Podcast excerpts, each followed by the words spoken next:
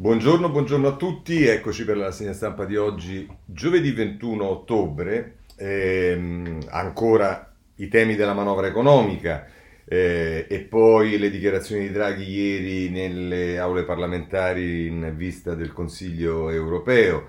E poi ancora il Green Pass, il vaccino, la terza dose, la situazione all'estero eh, i Novax eh, e poi ancora i partiti con il centrodestra che si è riunito eh, sotto la, diciamo, la spinta di Berlusconi per cercare di pacificare la situazione, il dibattito nel centro-sinistra e ancora la legge elettorale, il Quirinale, poi le questioni della giustizia, la loggia Ungheria, la presunzione di innocenza, eh, le promozioni dei magistrati, ieri c'è stata un'interessante mh, eh, question time del, mh, di, di, Costa, di Azione, che, alla quale ha risposto la, eh, la ministra Cartabia, molto interessante per i dati che dà, e poi ancora questioni che riguardano la politica estera, insomma cercheremo di vedere tutto, sono tante le notizie di oggi, io comincerei proprio dalla manovra economica eh, di cui ci parla il Corriere della Sera, pagina ehm, 10 e 11, eh, 2 miliardi contro il caro bollette, bonus verso un calo al 70% nel 2024, manovra da 23,4 miliardi, di cui 4 in sostegno alle imprese. L'Ocse dice l'Italia riduca il costo del lavoro, il che significa il cuneo fiscale, questa parola di cui sentiamo parlare da tanto tempo.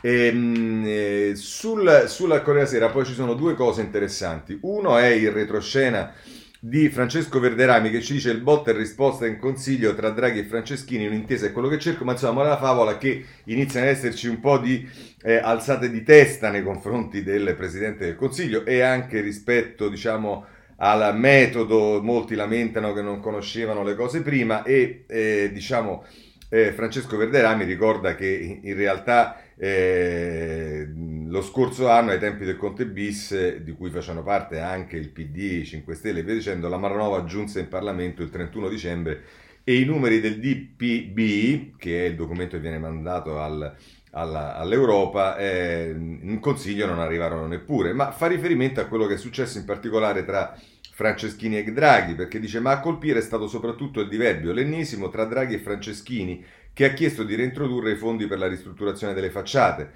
La conversazione ha abbandonato le questioni di merito appena il titolare della cultura ha ricordato al Presidente che, virgolette, questo bonus è stato uno dei provvedimenti su cui si è caratterizzata l'azione del governo precedente. Pertanto il tema va affrontato per l'importanza che ha, chiuse virgolette. Secondo la ricostruzione dei presenti, in quel momento il confronto è diventato molto duro e oltre alle parole sono stati i toni a descriverne l'asprezza. Ha ragione, questo provvedimento era del precedente governo, ha commentato Draghi, come lo era il reddito di cittadinanza, come lo era quota 100, come lo sono adesso il taglio delle tasse, i fondi per gli ammortizzatori sociali, le risorse però sono finite, Ministro.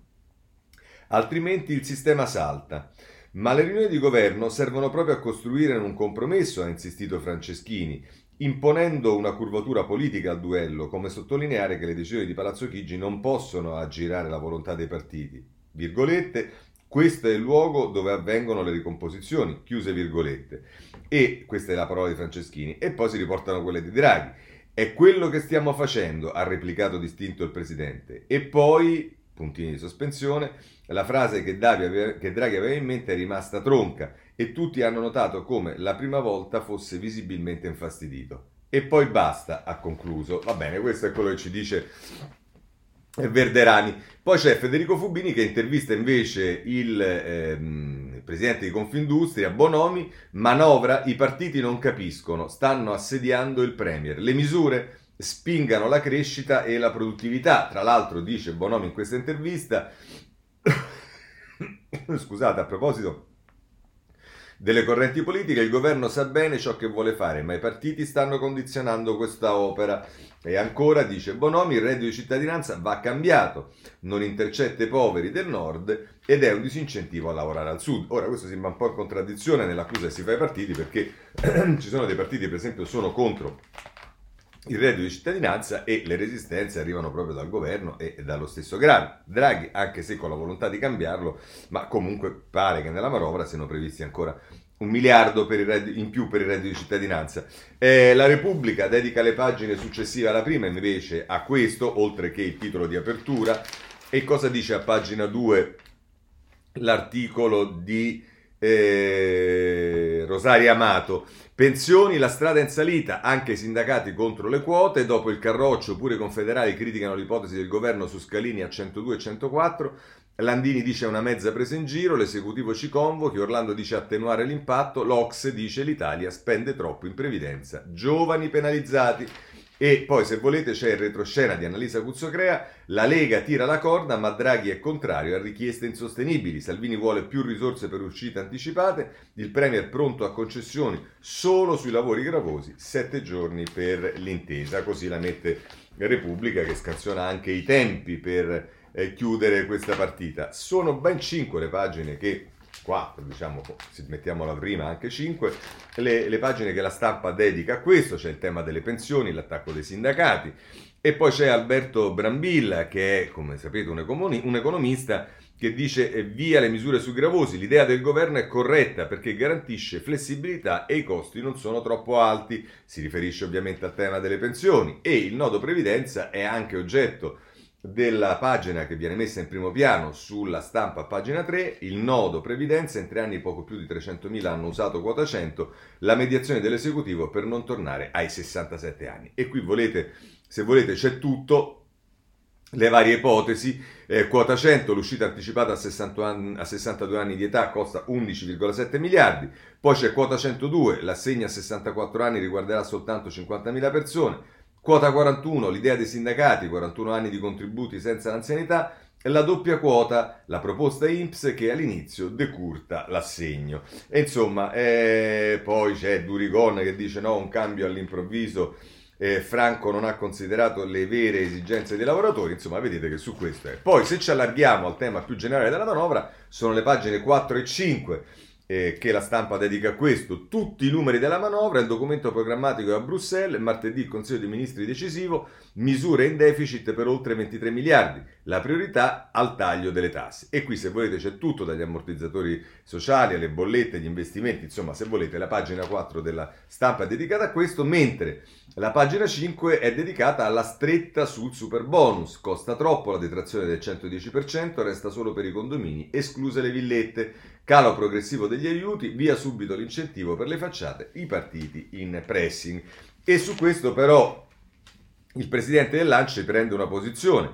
Così addio lavori per migliaia di famiglie, è inaccettabile decidere tutto all'ultimo. Dice il governo teme di aiutare i ricchi, metta un limite al reddito. Questo nell'intervista che ehm, eh, Gabriele De Stefani fa al presidente dell'ANCE Buia. Eh, chiudiamo anche mh, la stampa e passiamo al libero che eh, affronta la questione nelle pagine successive alla prima, la 2 e la 3. Per tagliare le tasse il governo spende meno quattrini che per salvare MPS, ma nella manovra da 23 miliardi ce ne sono 7 per tagliare il cuneo, meno degli 8 concessi alla banca del PD, ma adesso banca del PD. Tensione sul super bonus che va verso il taglio. Ehm, ehm, poi c'è un'intervista all'ex ministro Alberto Clò, ora francamente io non me lo ricordavo proprio questo ministro Alberto Clò, ma ci sarà sicuramente stato, che dice per le bollette pochi aiuti, sui rincari l'Europa ha gravissime responsabilità, pretende di eliminare il carbone in pochi anni, ma servono decenni, famiglie a rischio e la benzina va a 4 euro al litro.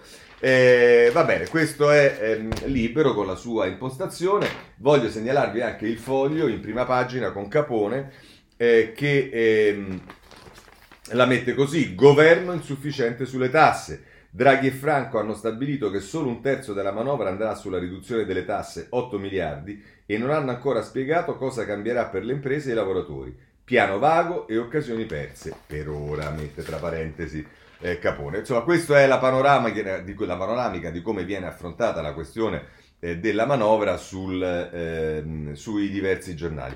E il secondo argomento è il Consiglio europeo, le parole di Draghi ieri che ha toccato diversi argomenti. Tra questi argomenti mh, sicuramente c'è il tema dei vaccini, italiani responsabili sui vaccini, noi meglio della media europea. Il Premier chiude, chiede una politica comune sui migranti, ma loda l'Europa, ci stiamo non solo per bisogno, ma per realismo ed idealismo. E poi, questo è quello che scrive Marco Galluzzo sul Corriere Sera a pagina 2, poi a pagina eh, 3 invece ehm, eh, si dice il discorso di Draghi alla vigilia del Consiglio dell'Unione Europea, a oggi l'86% della popolazione sopra i 12 anni ha avuto almeno una dose, 2 l'81%, dobbiamo essere grati al nostro sistema sanitario. Sull'aumento delle bollette continueremo le politiche di sostegno verso i più deboli, ma è necessario trovare soluzioni strutturali. E poi parla della svolta green, eh, poi parla delle emissioni, sulla riduzione dei combustibili fossili non abbiamo fatto molto bene finora, e poi parla della lotta al Covid, l'agenda digitale e via dicendo. E in questo senso c'è un'intervista a Giuliano Ferrai, di Giuliana Ferraino a Camer, che è del Fondo Monetario Internazionale, che dice immunizzazioni decisive, perciò da voi la crescita è robusta. Dalla campagna un cambio di gioco per l'economia. Così la mette eh, il eh, Corriere della Sera. L'avvenire, così mm, chiudiamo anche questa pagina, eh, usa il titolo, come spesso capita, per... Ehm, eh, dare senso diciamo, alla giornata politica, in particolare questa sul Consiglio d'Europa, Europiano Draghi, il Premier oggi al vertice dei 27 con proposte su corridoi umanitari, strategia contro le pandemie, acquisti centralizzati di energia e la transizione digitale. Oh, dentro il ragionamento di Draghi c'era anche una questione che riguardava il tema dei, mh, eh, dell'ingorgo delle merci, dei microchip in particolare, di questo si occupa la Repubblica con Federico Fubini nelle pagine 14 e 15. Eh, dalle materie prime ai chip, il grande ingorgo delle merci. Con la fine del lockdown, l'improvvisa domanda di beni e prodotti ha creato una serie di imbuti, dai porti di tutto il mondo, con i cargo in fila per il carico e scarico, alle fabbriche in arretrato con le consegne, e non aiutano i prezzi record dell'energia. E qui si fa eh, riferimento al, um, al, porto in particolare di Long Beach eh, che dice è intasato di navi che aspettano di eh, scaricare. Eh, e poi a pagina 15 fabbriche e scaffali anche l'Italia soffre gli effetti nel nostro paese. E si parla della manifattura, scarseggiano alluminio e rame, i dipendenti vanno a casa, Nell'arredo i costi di spedizione in un anno sono saliti del 580%, per i trasporti è terminato l'additivo per, i, l'additivo, l'additivo per i tir, circoleranno solo i più inquinanti e per l'elettronica senza microprocessori, Natale povero di PC e smartphone. Così la Repubblica. A proposito di una delle questioni che sicuramente è stata affrontata ieri da Draghi.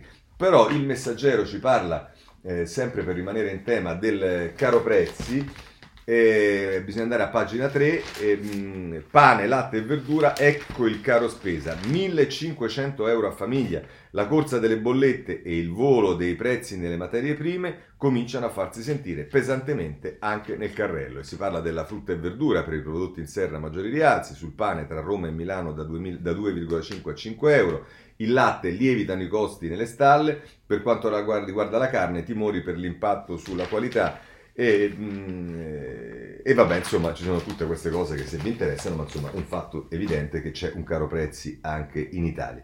Ma invece, per quanto riguarda poi l'Italia, c'è un'esplosione dell'export del Made in Italy, ce lo dice il Sole 24 Ore in prima pagina, export al record dei 500 miliardi. Draghi dice nel secondo trimestre vendite più 5% rispetto al 2019, ma attenti ai colli di bottiglia. Tra i nati alimentari e metalli, all'estero il 68% delle imprese, il 45% attraverso le filiere, quindi esplode il eh, Made in Italy. Passiamo al tema del virus e allora cominciamo col Green Pass. Eh, cosa ci dice il Corriere della Sera a pagina 5? Le, fi- ehm, le finte malattie dei no Green Pass.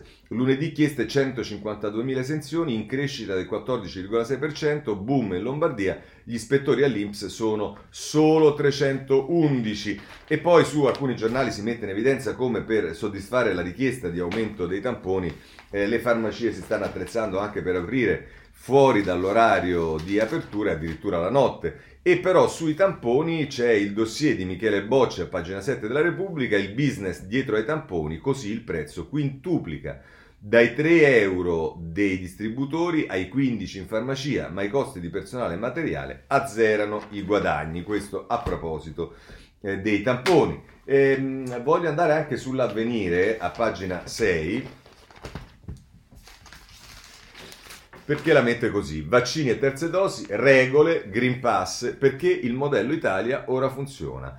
Resta stabile la curva merito dei cittadini immunizzati, l'81%, l'86% con la prima dose, ma anche delle restrizioni e della linea di prudenza mantenute nei mesi. Speranza dice il richiamo, il richiamo della terza dose sarà esteso, sì, questo è quello che eh, vedremo eh, tra poco. Ma a proposito del Green Pass voglio segnalarvi l'editoriale di prima pagina di Sallusti sul Libero, che sapete è assolutamente favorevole al Green Pass e fa riferimento a un sondaggio che è stato pubblicato ieri sulla Verità eh, che dice che il 50% degli italiani non lo amano. Dice una ricerca dell'Università degli Studi di Milano pubblicata ieri dalla Verità giunge alla conclusione che il Green Pass non piace al 50% degli italiani, anche se l'80% dello stesso campione non è contrario alla sua obbligatorietà per accedere ai luoghi di lavoro e di svago.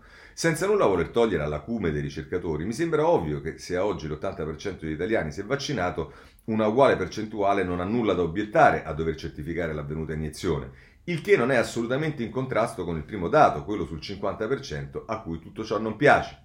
Anche io, che sono covizzato, vaccinato e green passato, se fossi stato interpellato avrei risposto allo stesso modo. A me, come tutti gli obblighi e intracci burocratici, il Green Pass non piace. Come non mi piacciono i divieti di velocità in autostrada, quelli di fumo nei luoghi pubblici, eccetera, eccetera, che però rispetto per il, che però rispetto per il bene mio e degli altri. Ne avrei fatto volentieri a meno, di questo ulteriore certificato e spero di, promet- di potermene liberare quanto prima. Come, su ordine non del governo ma del medico, farei meno ad affrontare ogni anno un'attacca coronarica e ogni due una gastroscopia, tra l'altro entrambe pratiche con possibili effetti collaterali ben più consistenti di quelli di un vaccino e vorrei dire anche più invasivi, a cui la scienza medica mi costringe se voglio provare a vivere il più a lungo e il meno acciaccato possibile. Non mi piace il Green Pass, ma ancora meno del certificato mi piace non poter andare tranquillamente a lavorare o al ristorante con gli amici. Non mi piace il Green Pass, ma troverei più scocciante finire in ospedale o essere responsabili del fatto che qualcun altro ci finisca. Chiedere se, virgolette, ti piace il Green Pass è come se qualcuno avesse chiesto ai nostri nonni se gli piacevano i rifugi antiaerei durante la guerra. Certo che no, e ne avrebbero fatto volentieri a meno, ma tutti li utilizzavano per salvarsi la vita. Mi iscrivo anche io al partito No Green Pass, ma a quello che entrerà in azione a guerra finita e vinta, non quando non quello in campo oggi, mentre ancora gli aerei nemici sorvolano i nostri cieli, così la mette Sallusti. Eh, per quanto riguarda la terza dose, è ehm, una questione che affronta in modo, diciamo, esteso il, la stampa pagina 13, roadmap terza dose, l'obiettivo è coprire over 60 e fragili entro l'anno, poi la fascia 29-59 e in primavera toccherà ai più giovani, questa è la roadmap che ci indica il, la stampa. Eh, il giornale si occupa di una che diciamo può essere non un'alternativa ma un aiuto alla cura che sono le monoclonali e lo fa a pagina 7 e dice monoclonali italiani in ritardo, mancano i pazienti per i test, non c'è più la paura del virus. Il farmaco della Toscana, Life Chance, eh, procede più a rilento del previsto, ma sarà il primo utilizzabile con iniezioni intramuscolo. Questo dal giornale e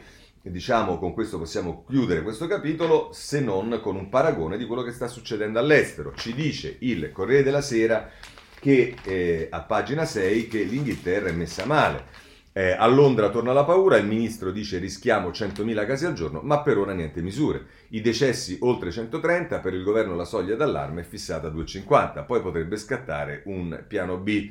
Eh, eh, sulla, invece sul eh, tempo eh, e sul libero eh, ci si occupa della Russia. Sul tempo a pagina eh, 7. Ehm, no, scusate, pagina 6. Allarme, contagio e decessi in Russia, stop al lavoro per una settimana. Eh, negli Stati Uniti stanno per partire le vaccinazioni anche dei bambini da eh, 5 anni in su, ma ancora se, ripeto, andiamo invece su, ehm, eh, sul ehm, libero a pagina 13. Chi non si vaccina per il Covid rischia 23 volte di morire, è il rapporto dell'Istituto Superiore di Sanità, no ma questo va bene. Eh, ecco qua, no, scusatemi, Putin chiude per una settimana, in Russia record di decessi e contagi, il capo del del Cremlino invita a immunizzarsi e rimanere a casa con lo stipendio. Ehm, si dà notizia a pagina 13 libero che anche negli USA senza iniezione non lavori e poi ehm, si riporta sul tempo in prima pagina morti di tutto, non di Covid, qui riguarda l'Italia, clamoroso rapporto aggiornato dell'Istituto Superiore di Sanità sui decessi della pandemia. Due terzi avevano più di tre malattie gravi. Ora è una forzatura questa del tempo perché eh, diciamo, eh, sono morti eh, anche a causa del Covid, ma erano sicuramente eh, indeboliti e resi fragili dal fatto che avevano altre malattie gravi. Eh, questo deduco, tant'è che poi se andiamo a vedere libero quello che vi leggevo poco fa, il nuovo rapporto, chi non si vaccina per il Covid rischia 23 volte in più di morire. L'Istituto Superiore di Sanità pubblica i dati, i morti con ciclo completo sono iperfragili, cioè quello diceva il tempo, cioè oltre che più anziani hanno di media 5 patologie concomitanti e sono solo il 3,7% di tutti i decessi, quindi diciamo gli altri decessi sono quelli dei non vaccinati, se ne deduce. Va bene, chiudiamo anche questo capitolo, c'è un tema eh, mascherine, e, insomma qualcuno come il giornale eh, sostiene che Speranza eh, ieri alla Camera durante il question time sostanzialmente ha scaricato eh, Arcuri, pagina 8 del giornale eh, Speranza ora scarica Arcuri, ma sulle mascherine dice bugie. Il ministro dimentica che lo sdoganamento dei DPI irregolari è previsto da un decreto del governo Conte. Eh, va bene, insomma, eh, schermaglie, poi Arcuri bisognerà vedere anche tutta la sua vicenda, di, co- di cui oggi eh, per fortuna non si parla eh, sui giornali. C'è ancora il tema Novax, su questo voglio andare sul eh, Corriere della Sera, pagina 9, Trieste, capitale della, prope- della protesta, timori per l'arrivo di 20.000 no pass. Domani manifestanti da mezza Italia, allerta estremisti, Puzzer incontrerà Patuanelli e il movimento si divide. Questo è quello che ci dice il Corriere della Sera per il capitolo eh, Novax. Poi, ieri, un altro argomento che sembrava prima delle elezioni essere dirimente, una cosa fondamentale, e via dicendo, eh, ieri è stato un po' derubricato ed è quello dello scioglimento di Forza Nuova. Se andiamo sulla Repubblica eh, a pagina 13 e ovviamente qualcuno ci vede una strumentalizzazione eh, non su quello che è accaduto ma sulla um, questione, i fascisti, chiudere Forza Nuova e via dicendo che è avvenuta in funzione elettorale e poi è stata derubricata. E insomma, cosa ci dice la Repubblica a pagina 13? Il voto dei senatori, sciogliete Forza Nuova, ma il governo aspetterà. E passa anche la mozione del centrodestra contro tutti i totalitarismi, senza una sentenza della magistratura, però la pratica non farà passo avanti. Ecco quello che ci eravamo permessi di dire già eh, qualche tempo fa. La prende male il domani questa decisione. Titolo di apertura in prima pagina, Parlamento e Governo salvano Forza Nuova, niente scioglimento. Quattro mozioni presentate dal centrodestra diventano un ordine del giorno, dal centrosinistra diventano un ordine del giorno poco vincolante. La destra ha la sua per equiparare l'assalto della CGL ai notav. Risultato, i neofascisti rimangono ancora impuniti. Ecco, diciamo, la punizione dei neofascisti, se mi consente il domani, non deve arrivare dal eh, Parlamento e ancor meno dal governo con un decreto di scioglimento di Forza Nuova, ma a mio avviso deve arrivare dalla magistratura con dei processi democratici e che individuando le responsabilità puniscano chi si è reso colpevole di determinate cose nella maniera giusta, cioè con quello che prevedono le nostre leggi. Eh, ma a proposito di Forza Nuova, sempre rimanendo sul domani, il domani continua la sua ehm, diciamo, viaggio all'interno delle forze estremiste, Dio, patria e milioni di euro sospetti sul tesoro fascista. Giovanna Fagionato e Giovanni Tizian proseguono in questi articoli. Gli uomini vicini a Roberto Fiore, leader di Forza Nuova, gestiscono una rete di società e trust in Italia e all'estero, da cui sono passati 2 milioni di euro. Al centro del flusso finanziario un ex soldato dei NAR. Così il domani eh, a pagina 3. Eh, libero a pagina 9 si occupa ancora degli estremisti. L'allarme fascista eh, si è già eh, sgonfiato, dopo le elezioni cambiano le priorità, il pressing di Draghi e Mattarella, insomma la mozione del PD, questo l'abbiamo già visto, si è trasformata in un ordine del giorno, si evidenzia questo sul libro. Il messaggero, ancora su questo argomento, a pagina 9, Scontri a Roma, allarme dell'Unione Europea, a rischio le democrazie. La Commissione apre un caso Italia, gruppi neofascisti non più clandestini. Polemici i conservatori, la Lega e Fratelli d'Italia dicono violenza in tutta Europa, non solo di destra. Ehm, sì, poi insomma ci sono le cose che escono fuori dai verbali dell'inchiesta, sono entrato nella CGL ma solo per curiosità, dice il dribbling dei militanti di Forza Nuova, sì, sono entrati per curiosità e uno notoriamente quando entra per curiosità in un posto sfascia tutto. Vabbè, eh, questo è, è, quello che è.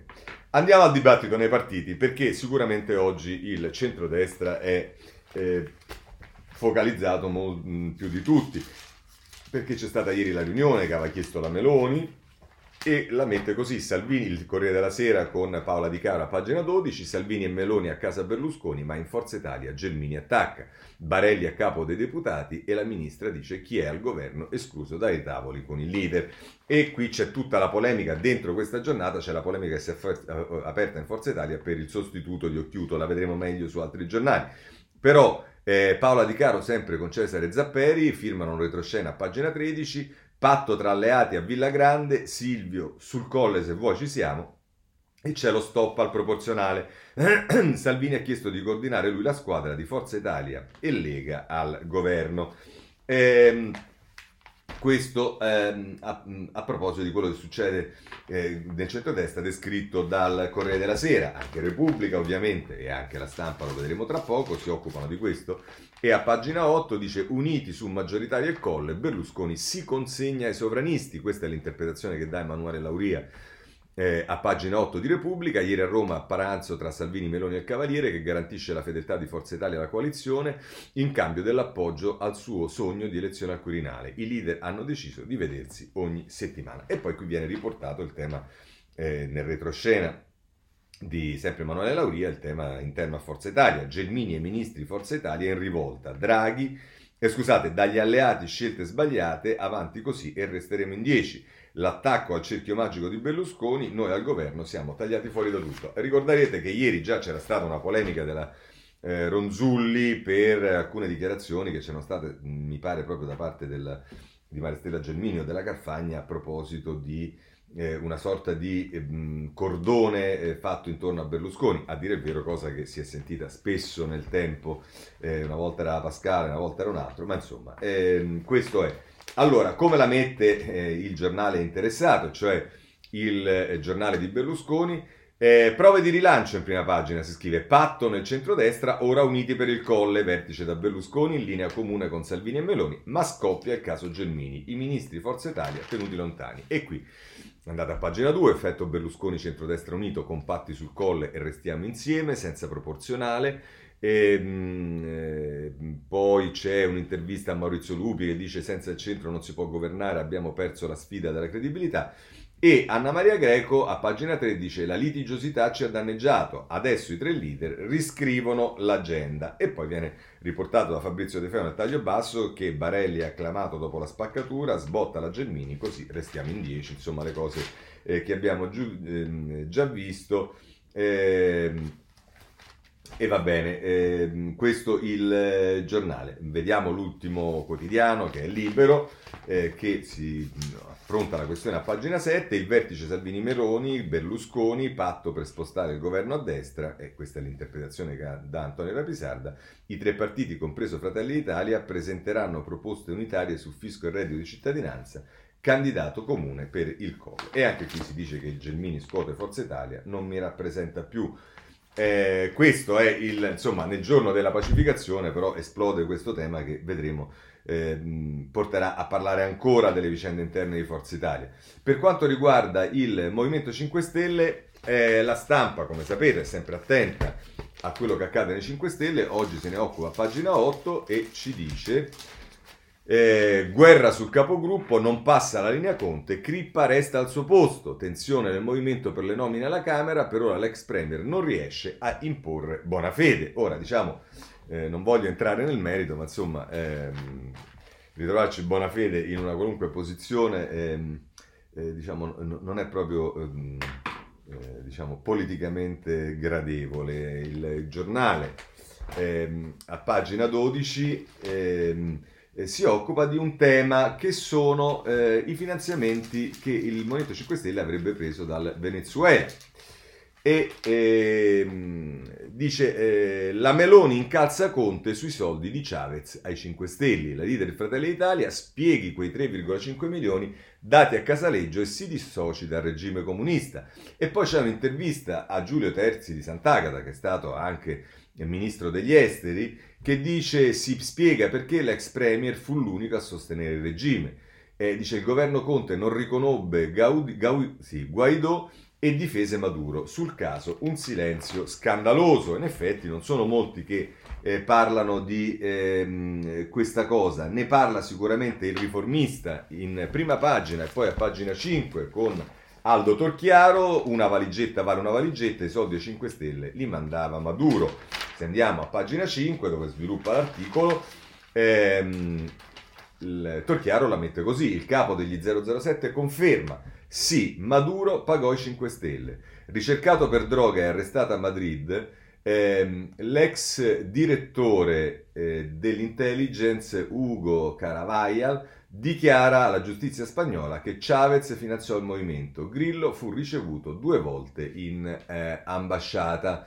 Eh, questo è quello che ci dice ehm, eh, il, ehm, il, non so perché è andato via il video da, da Instagram, vabbè, questo è quello che ci dice Torchiaro sul, eh, sul riformista. E ancora eh, Davide Casaleggio nega senza lesinare le solite minacce ai giornalisti, mio padre non ha mai preso denaro dal Venezuela, già si è dimostrato che il documento portato come prova era stato contraffatto e querelerò chi rilancerà questa calunnia. Eh, vedremo, vedremo se querelerà, che cosa succederà, ma tant'è di questo però eh, obiettivamente si parla. E, mh, e, di questo parla anche Minzolini sul eh, giornale in prima pagina. Prima però, sempre a proposito di 5 Stelle, voglio segnalarvi il tempo. Eh, oggi conta incontri, parlamentari, alla Camera scoppia il caso Crippa, l'abbiamo visto, visto, ma poi c'è un commento di Riccardo Mazzoni, o reddito o morte, la crociata di Grillo, il Movimento 5 Stelle scompare elettoralmente, il fondatore rilancia la storica battaglia, l'obiettivo è difendere l'assegno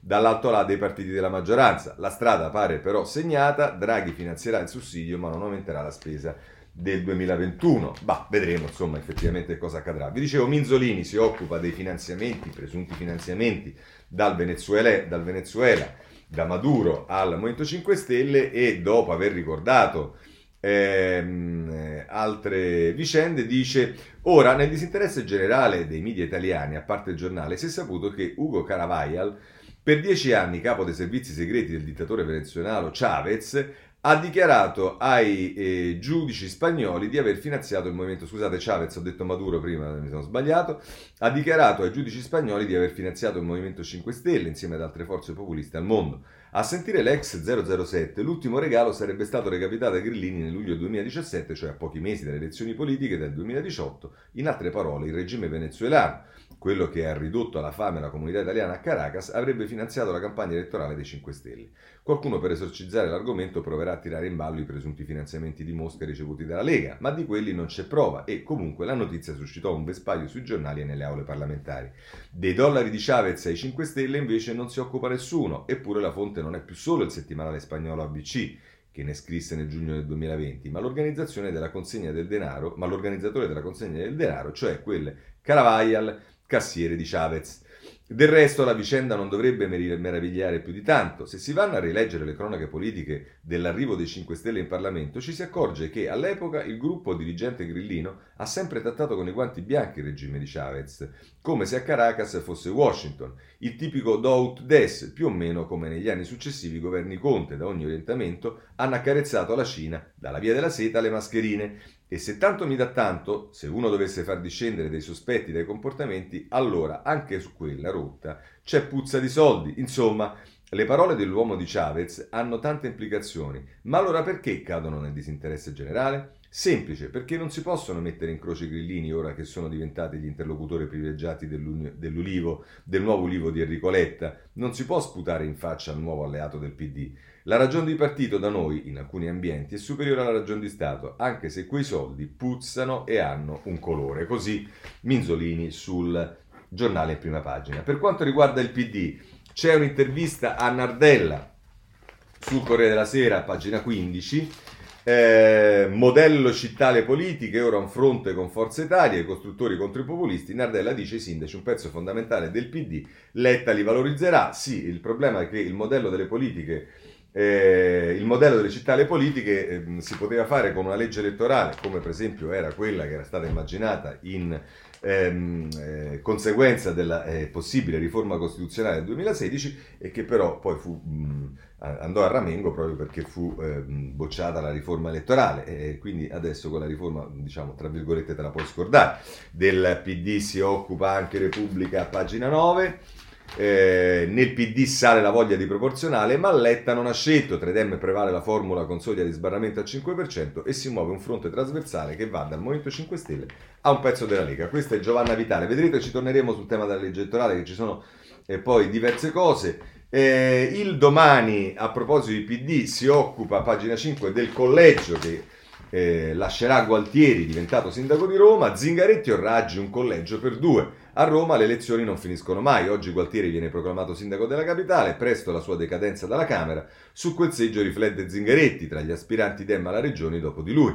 Come alternativa, Letta pensa a una donna. L'ex sindaca del Movimento 5 Stelle sogna la rivincita. Sì, guardate, sarei veramente divertente. Speriamo davvero che la Raggi sia messa eh, come candidata al collegio eh, del Z, le famose ZTL, no? Ve le ricordate? Eh, sarebbe stupendo. Poi se, lo, se l'appoggia, se è la candidata anche del Partito Democratico, eh, davvero ci divertiamo. Eh, se, di, di, questo tema, cioè del collegio di Roma, si occupa anche il Tempo, che individua altri, no, altri nomi a pagina 9 eh, caccia al seggio di Gualtieri, Cooperlo e Delia in pol per il collegio Roma Centro. Il sindaco si dimetterà da deputato in corsa Provenzano. Ipotesi Conte, c'è di tutto qua. Provenzano che diciamo è quel geniale furbetto che ha rifiutato il collegio di Valle dicendo che tanto sarebbe stato sicuramente perso e adesso eh, Andrea Casu è un deputato del Partito Democratico eletto proprio nel collegio di Prima Valle. Ma come più dibattito politico sul Partito Democratico, riflessioni politiche, ci pensa eh, Michele Prospero sulla pagina 3 del Riformista, Letta è il vincitore, ma il suo campo largo è una trappola. Il PD vince ovunque giocando carte anche molto eterogenee, ma il campo nuovo non c'è ancora se non come nostalgia del bipolarismo perduto. Quello che, funzio- che funziona è il fatto che svolge una funzione di sentinella rispetto a un sistema residuale, cui però ci si aggrappa. Così Prospero sul eh, Riformista. E chiudiamo anche eh, questo capitolo. C'è Calenda che eh, è ritornato, diciamo, eh, chi, chi, chi, magari è malizioso dice dopo che eh, eh, diciamo, per, per, la campagna elettorale a Roma ha mollato un po' la presa, invece adesso è ritornato e sembra che abbia come, di nuovo come obiettivo ehm, anche Renzi. Eh, tra l'altro con una cosa singolare che accade in un'intervista che fa eh, a Concetto Vecchio sulla Repubblica. Domanda, Carlo Calenda, perché non le piace lo schema da Calenda a Conte proposto da Enrico Letta? Risponde perché è vecchia politica, il movimento è imploso, si insegue qualcosa che rischia di non esserci più a breve. Solo a Roma la mia lista ha preso più voti di tutte le liste 5 Stelle messe insieme in Italia. I 5 Stelle, domanda Vecchio, hanno dimostrato di essere affidabili col governo Draghi. Dice quali? Quelli populisti alla Virginia Raggi, Beppe Grillo, Alessandro Di Battista o quelli governisti? Domanda. Questi ultimi comunque propongono cose per me inaccettabili come i tamponi gratis e il reddito di cittadinanza perpetuo. Col grillismo non si può governare. Ancora domanda vecchio. Qual è allora il suo schema? Intanto andarsi a prendere i voti dell'Italia seria, quella che si è stancata di una politica che urla per finta. Ricordo che Giorgetti e Bersani governano insieme e sono entrambi persone serie. Oggi la frattura passa sul crinale diverso del passato, chi crede nella democrazia liberale, chi no. Letta è più vicino a Carfagna che alla Raggia. Andiamo avanti, però prima voglio segnalarvi che eh, Bersani, persona seria e via dicendo, oggi chissà se Calenda è d'accordo, Bersani firma un articolo sulla prima pagina della stampa. Ehm, ah no, è un'intervista che Bersani va alla, a, a, Fabio Martini. Eh, caro PD, serve una cosa di sinistra. Ecco, è questo quello che pensa essere necessario Calenda, che vede in Bersani un, eh, diciamo, un compagno serio di viaggio? Bah, problemi di Calenda, eh. Giorgetti dovrebbe lasciare la Lega? Domanda il concetto vecchio, dovrebbe sì, oppure contendere la leadership a Salvini. Cioè Calenda c'è sempre questa tentazione di decidere cosa devono fare gli altri. Ora, obiettivamente, lasciamo anche che eh, Giorgetti faccia quello che vuole, la Lega faccia quello che vuole. eh, così come Calenda fa quello che vuole. E ovviamente il concetto vecchio gli chiede, non ha citato Renzi, dice con gli amministratori di Italia Viva ho collaborato bene a Roma e abbiamo eletto insieme cinque consiglieri.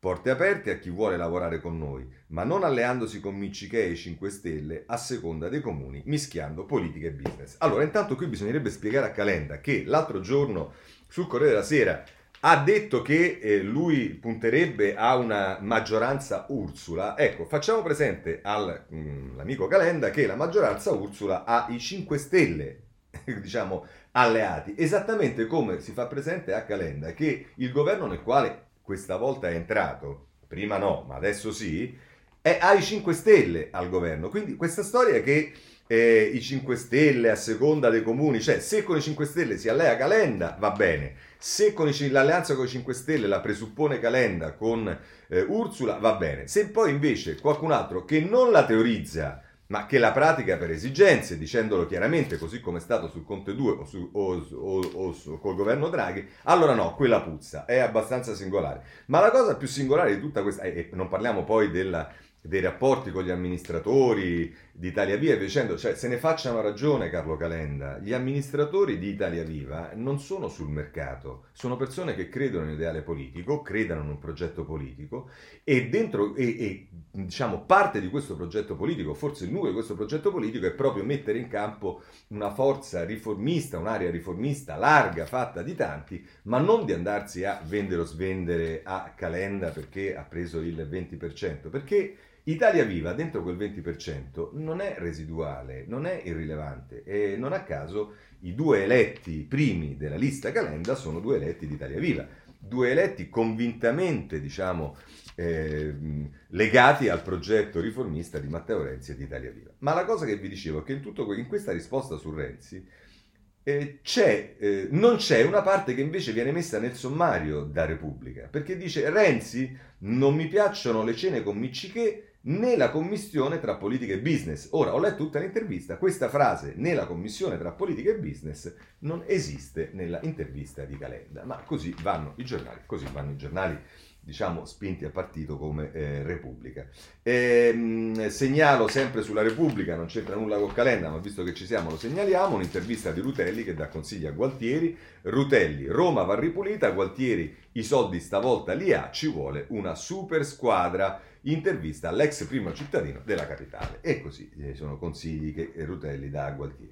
Di Bersani, ve l'ho detto, c'è il tema legge elettorale, eh, sul Libero a pagina 6, eh, ci dice che al di là di quello che si sente dire, di quello che hanno detto anche ieri nel vertice centrodestra, le cose vanno un po' diverse. Asse Lega PD per abolire collegi. Scrive Fausto Carioti, mentre Matteo Salvini dice che va bene il sistema elettorale attuale e che il proporzionale significa il caos, il suo Roberto Calderoli, padre del Porcellum, tratta con il fiorentino Dario Parrini, presidente della Commissione Affari Costituzionali, uno che risponde al proprio ego e a Letta, dicono colleghi di partito, e insieme a lui discute proprio di come cambiare il sistema elettorale attuale, cancellando i collegi uninominali, 74 al Senato e 148 alla Camera, in modo da far sì che l'intero prossimo Parlamento sia scelto con un sistema proporzionale per quanto sui generis. E questa è la notizia che ci dà Libero. Sempre a proposito di eh, legge elettorale, vi voglio segnalare il messaggero che mette in evidenza le due alternative, lo fa a pagina 7 eh, maggioritario premia le coalizioni che superano il 40%, così piace a PD e Lega. I Dem puntano a una riforma che preveda anche il ballottaggio, ma cambiare le norme attuali è difficile.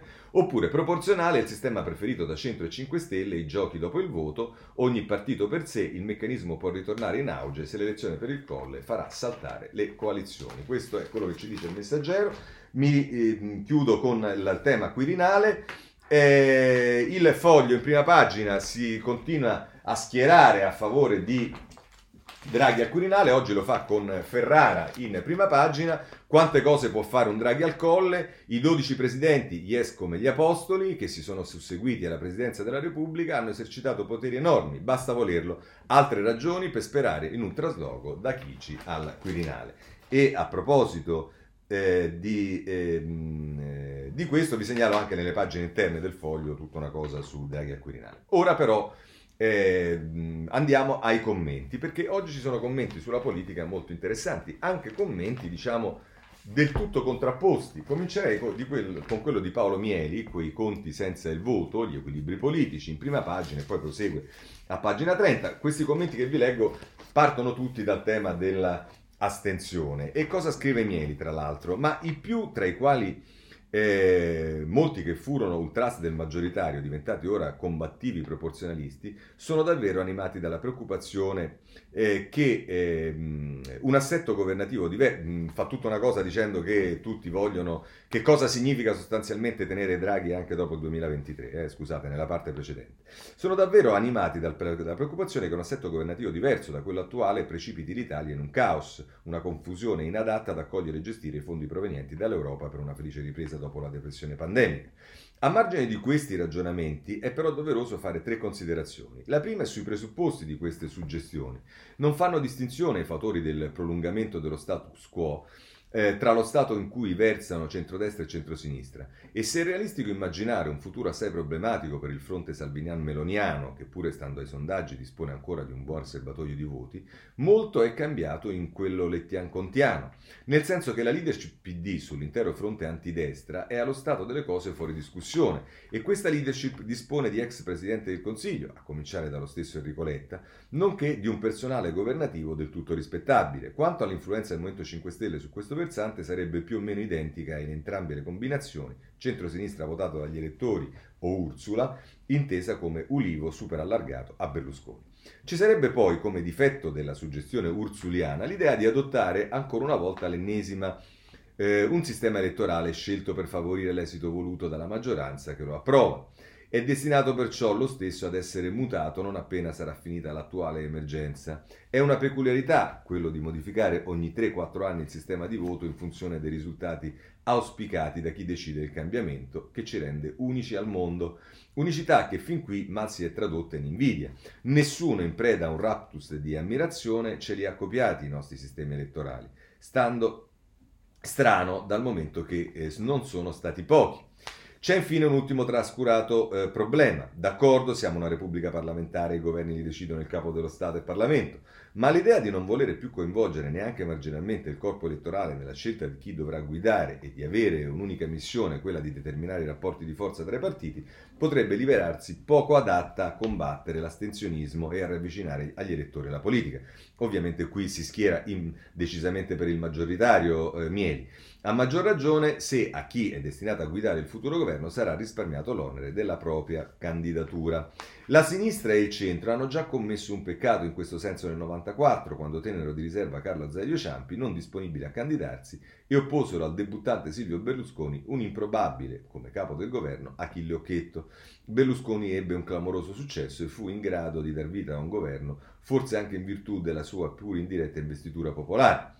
La sinistra a quei tempi capì la lezione e si riprese due anni dopo quando riuscì anch'essa ad offrire al proprio elettorato un candidato autentico per la guida di un esecutivo, Romano Prodi. Ecco, magari dimentica Mieli che dopo due anni è solo perché Bossi fece saltare il governo, se no col botto sarebbe andato avanti cinque anni come il successivo, ma questa è una mia considerazione. Dopo oltre un decennio in cui il nostro paese non ha più beneficiato di questo genere di investiture indirette e che forse anche per effetto di ciò ha dovuto faticosamente digerire diverse ondate antisistema, sarebbe consigliabile una certa prudenza prima di avviarci lungo la via del coinvolgimento del corpo elettorale solo per chiedergli di confermare lo stato di cose esistente. Questo è il posizionamento di, ehm, ehm, di Mieli. E diverso è l'orientamento di Campi, voglio dire, non opposto, ma insomma eh, ci andiamo vicino, cosa che eh, fa a pagina 26 del eh, messaggero, dove andiamo subito. Scrive Campi, eh, le difficoltà a recepire segnali dei lettori. Anche qui nella prima parte si fa tutta un'analisi del non voto e via dicendo, e poi dice Campi, purtroppo l'impressione di queste ore è che i destinatari del dissenso non abbiano ancora ben compreso il messaggio inviato loro dall'esercito dei non elettori. Basta guardare alla soluzione che i partiti, come se niente fosse, stanno approntando in vista della prossima scadenza delle elezioni politiche. La creazione di alleanze politiche elettorali allargate a dismisura con l'obiettivo di, ric- di raccattare quanti più voti possibili. Una risposta in chiave banalmente quantitativa per affrontare una situazione di crisi che nel caso italiano sembra avere, dal punto di vista dei partiti, una natura almeno triplice. Innanzitutto istituzionale, nel senso che abbiamo in questo momento un sistema dei partiti sostanzialmente commissariato da un esecutivo a guida tecnica, un sistema sul quale, a causa delle sue inadempienze e fragilità interne, gli ultimi capi dello Stato hanno dovuto esercitare una costante azione di vigilanza e supplenza. C'è poi l'aspetto qualitativo e progettuale di questa crisi, nel senso che le ricette offerte dai partiti non sono evidentemente giudicate credibili dal grosso dell'opinione pubblica, ovvero risultano oggettivamente inadatte rispetto ai problemi che l'Italia e gli italiani si ritrovano ad affrontare.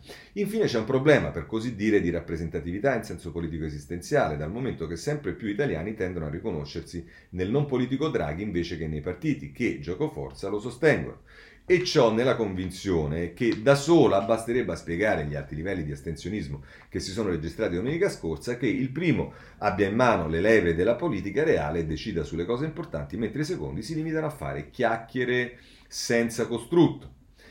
E, ehm, rispetto a questo quadro, che consiglierebbe bene altre soluzioni e strategie, le preoccupazioni principali della sinistra, e in particolare del PD lettiano, in questa fase assai pimpante, appare invece quella di costruire un cosiddetto campo largo, inclusivo, parola oggi magica, di tutto ciò che passa anche solo lontanamente, di che possa solo, anche solo lontanamente apparire progressista o più prosaicamente antidestra dai grillini a Calenda, dagli europeisti radicali alla sinistra radicale, dai renziani, non particolarmente amati, ma bisogna impedire che trasmigrino altrove, a quel che sopravvive del vecchio socialismo, dai liberali, purché riformisti, fino alla, gala- eh, riformisti, fino alla galassia dei movimenti sociali di ogni colore e tendenza. Tutti insieme per vincere.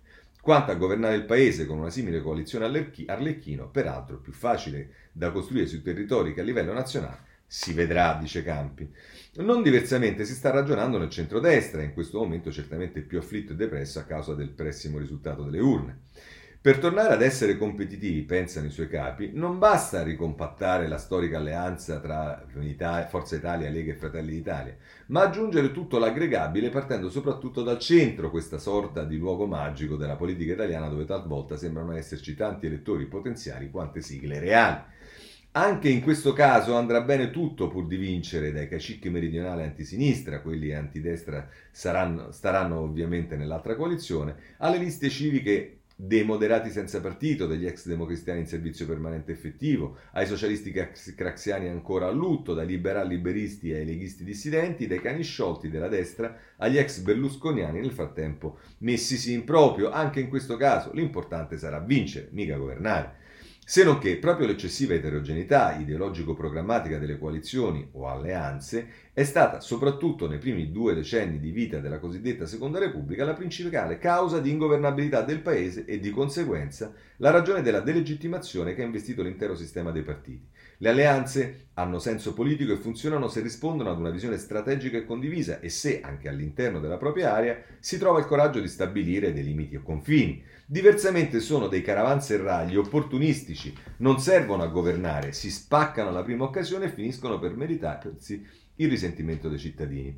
Così come per l'Italia politica è stato un serio problema il succedersi di governi, come tutti quelli che abbiamo avuto nella suddetta Seconda Repubblica dal 2011 ad oggi, Monti, Letta, Renzi, Gentiloni, Conte 1, Conte 2, Draghi, composti da forze politiche che durante la campagna elettorale non solo non erano state alleate, ma anzi si erano dichiarate come inconciliabili alternative per via dei rispettivi programmi.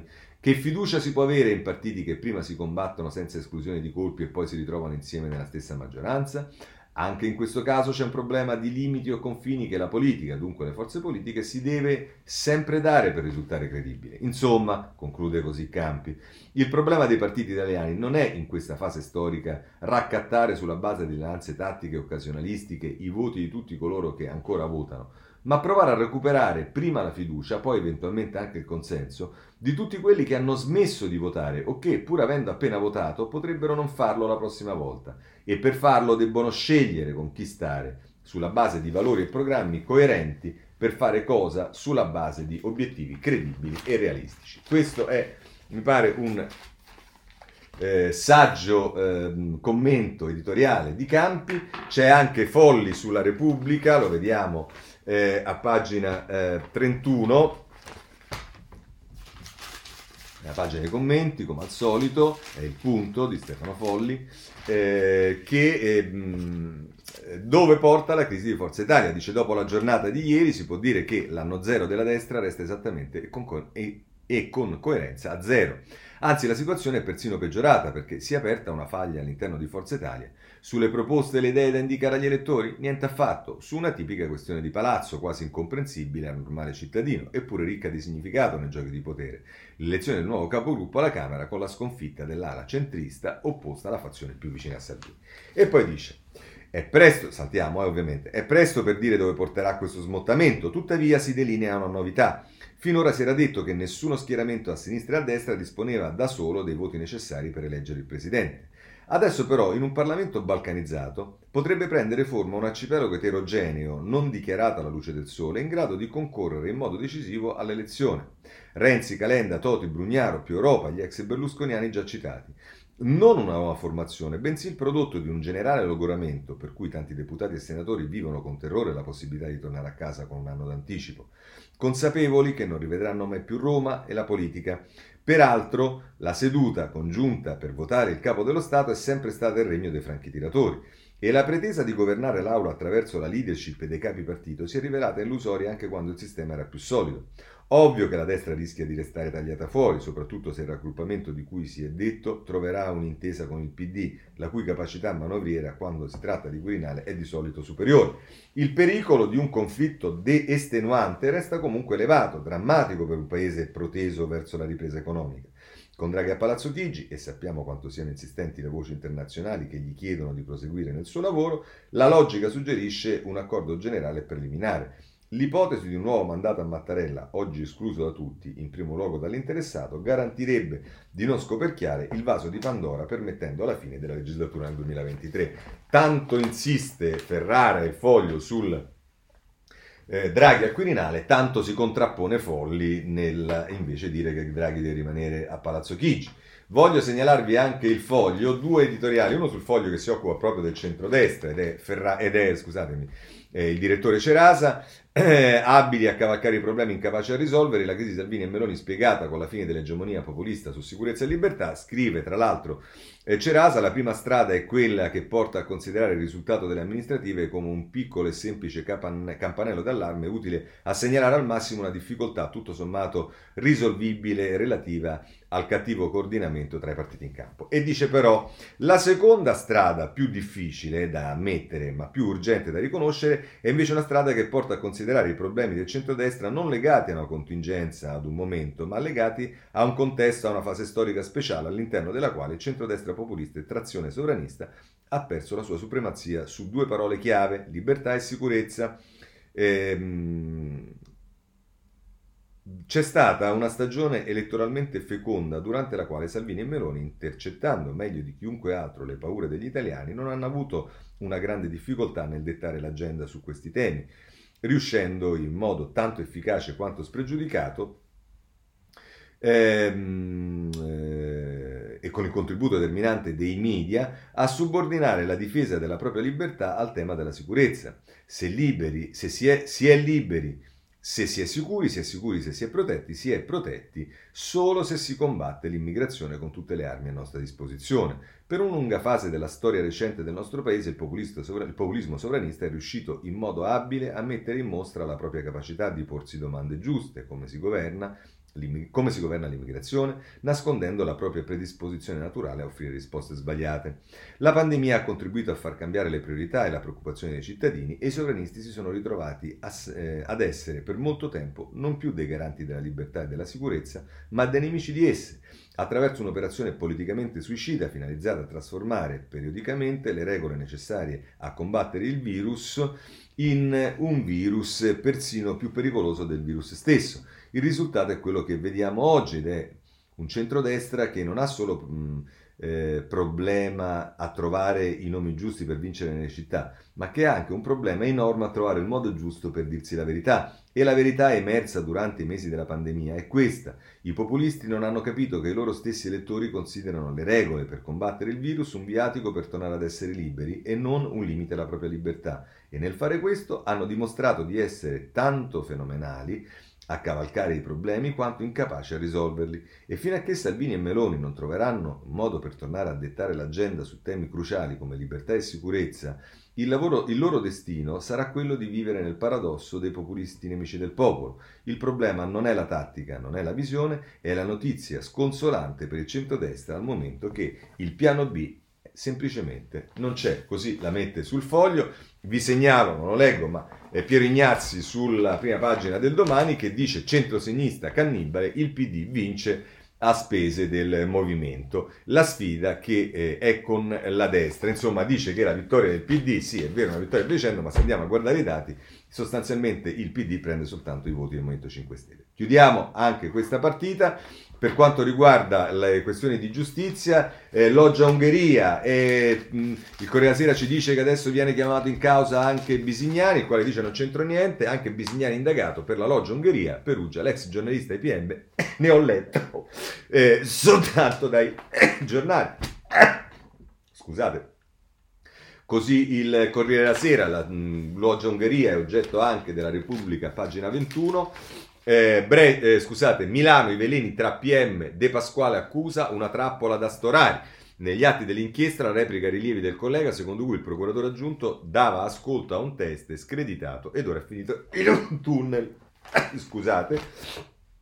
Ma ehm, il giornale ricorda quello che abbiamo già visto ieri, sempre su questo argomento, cioè che è tirato in ballo da Ermini anche, eh, Matt, scusate, libero, a pagina 11, anche Mattarella, eh,